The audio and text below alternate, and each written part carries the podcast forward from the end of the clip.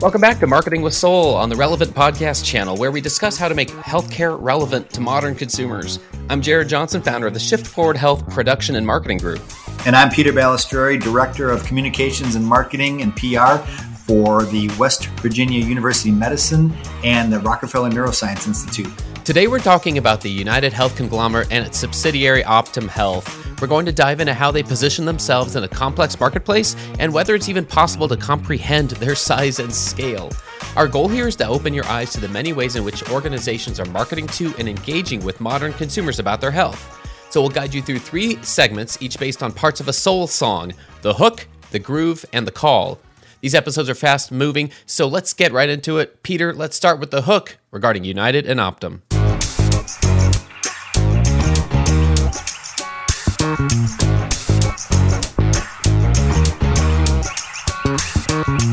All right, the hook is the basic idea here, and I just want to throw an idea out there. I want to talk about the thought of marketing health services and not facilities. The reason why is that Optum and United don't own hospitals, and yet they employ tens of thousands of providers. So that says a couple of things to me in terms of where the marketing goes. Let's start this by setting it up a little bit, Peter, because when I mentioned it's hard to comprehend the size and scale of the United Health Group conglomerate here, what stands out to you about United and Optum? I mean, the, one of the things that it's saying is it's it, most people in the U.S. I think it said something around ninety percent of people in the U.S. have United Healthcare as their insurance provider. So it's, I mean, like you said, the scale is absolutely gigantic. Um, but one thing that stood out to me too was, you know, the question of what business are they in?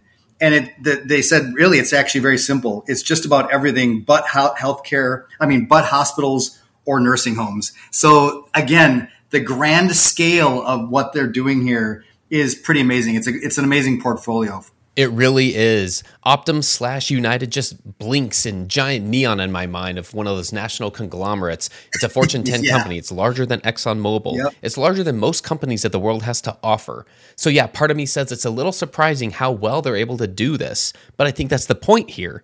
So that's the hook. We're going to talk about marketing health services rather than facilities. So let's dive into the groove.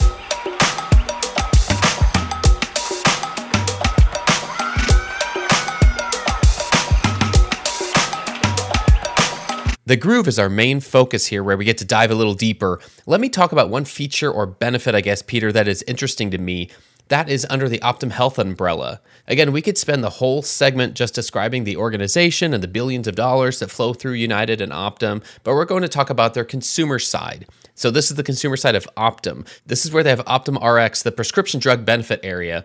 So in January of this year, Optum launched a tool called Price Edge, and the goal is to automatically provide members the best available prescription drug prices. And I'm interested in this because, again, where we talk about you competing with payviders, a lot of health systems do have a health plan arm. So that's something that's been pioneered for quite a while now, and it's been out there for a while. So I'm guessing there are mixed successes in terms of having that structure.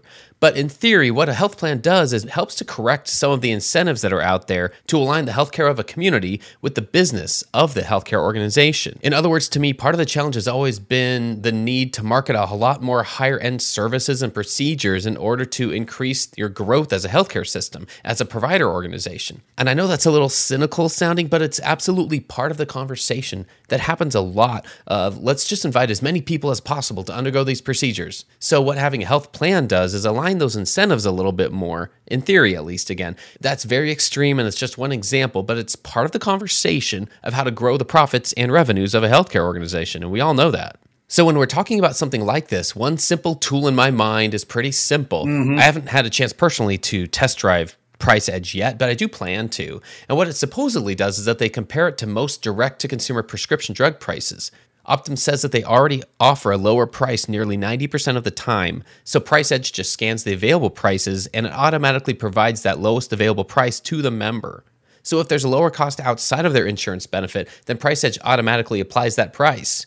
In theory, it sounds like a great thing. Again, I don't know how successful it is, and I don't know how easy or difficult it is to use, but I know they're marketing this feature in particular as just one of the benefits of membership in one of their plans. So, when I'm talking about marketing like one specific tool that goes even way beyond marketing service lines and centers of excellence and procedures, it's a certain feature that they're trying to say, look, we're trying to make things easier for you. And I think that's interesting because you have to dig down. When you're looking on the page, you have to be like way down on the page before you say, oh, yeah, this is part of United.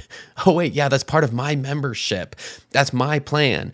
So, depending on how we engage with the health plan, it's not always clear to us what's available. And I don't think it necessarily makes it more or less difficult to engage in our health. But that's where I'm going with this. That's where my thought is here. What else is standing out to you, Peter, about either this price edge tool or other ways that Optum and United market to us? The, the other the other interesting thing about this price edge tool is is that prescription drug purchases automatically included in members' deductibles to maximize their benefits. That that is to me when I read about this and, and, and read through this article and, and, and looked into this more as we were preparing for this, I mean, the first thing that just jumped out to me is it's this is like the the real estate disruption uh, situation here, where you know there's so many um, kind of creative ways that are being used right now for buyers and sellers. I mean, buying down points um, because of the interest rate, things along those lines I, am actually really intrigued by this. Uh, I just think that this is again back to providing people the most affordable access to the prescription drugs. It, it, this, this, is the heart of everything that they're doing, and um, and they're coming up with really creative ways to do it. Um, and I, I, I applaud them. I just it's it's interesting where things are going in this world right now, um, and it all comes back to um, affordability and, and accessibility and, and ease of use and uh, kind of making use of the, the tool that we have in our hand, which is our phone. And I, you know, just it's just amazing to me. I'm, I'm really, uh, really amazed by it. Yeah, I agree. So this comes back to if you're looking at healthcare from the consumer's point of view, you're thinking less of a facility based journey. You're just thinking of how do I get back to health? How do I have a higher quality of life? What do I need to be well and happy? And if a facility happens to be part of that, great. I mean, as long as it's close by and it's not too inconvenient to get scheduled or to get there or to be seen. And I think it's part of the formula of marketing in this world where I believe a majority of health systems now offer hybrid journeys between virtual and in person visits. And while it feels like a given now, again, pre pandemic, it was not a given that that was going to be a thing. But now it is. Now that's kind of a standard. It's still in the nuances of how you communicate that and make it clear. Because do we as consumers now expect that those are options? And if they are, is the option coming from my doctor or is it coming from my health plan? So where do I even start that journey? It's still not that easy. So again, Optum and United are the examples in my mind of frenemies in this space because on the consumer side, they cover a lot of services that aren't just included in, in their own health plans. Like they take care of a lot of procedures that are happening on insurance plans that are not provided by United. So we keep wondering how can they do this? How can they own all these provider groups? How can they employ tens of thousands of providers, some of whom work fully within the United scope of plans that cover their procedures and some don't at all, and yet they're everywhere. They also play in the pharmacy benefits space with OptumRx, like we just described. I mean, they really are everywhere the one thing that I, I, I, question as we go forward with this model, um, as in, in, in the world that we're in right now, is uh, how, how comfortable are we um, providing you know this this information through whatever it is like surveys or questionnaires or whatever um, so that they can determine kind of what next steps are and things like that. I think the younger generation is going to be all, all about it, but you know, I think uh, you know Gen Xers and maybe baby boomers are get a little bit nervous about kind of providing health information so that they can take that next step and figure out what what you know prescriptions they might have or what their next step is in the in the health journey.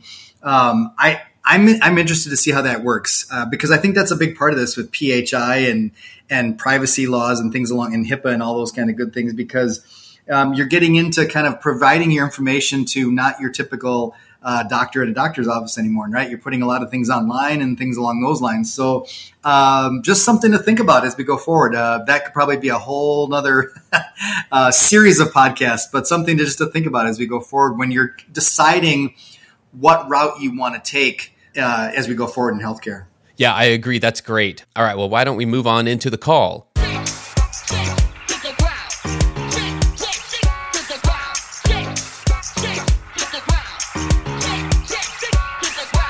The call is where we talk about what we as marketers can do with this information to market with soul. In other words, how can we improve the health of America? Our thesis here is that the villain is not healthcare providers or big pharma or health plans or any individual entity out there. It's a complex industry. There are trillions of dollars involved. But the villain here, we're telling you, is truly an unhealthy America. So that's the villain here. So, what can we do to help improve the health of America? Well, here's what I think. I think that Optum really shines in this area. And here's why I see that. So last August, they announced a partnership with Sanofi to offer a low cost insulin at $35 a month. So $35 for a 30 day supply, which does sound too good to be true. And if you go to the Optum store online, which is their direct to consumer online presence, the headline is Sounds too good to be true. It's not. And then they proceed to show what types of insulin are included because there are a lot of different versions of insulin. Last August, when this announcement came out, I actually looked up what those types are and what some of the v- common versions of insulin would cost because I didn't have anything to reference. So I looked at six different types of generic insulin medications on Amazon Pharmacy and Mark Cuban's Cost Plus Drug Company. So again, those sites were easy to compare. And Mark Cuban's company at the time didn't offer any of those meds. I know they're actually building a warehouse to create their own insulin now and so they will soon compete if they're not already in this business. But Amazon Pharmacy offer the same doses as what Optum offers, and they ranged from 193 to $570 for a 30-day supply as opposed to that $35. So yeah, that's a big deal. And I think not just the messaging, but the fact that how did they come up with this in particular as something to lead with, something to communicate and market about?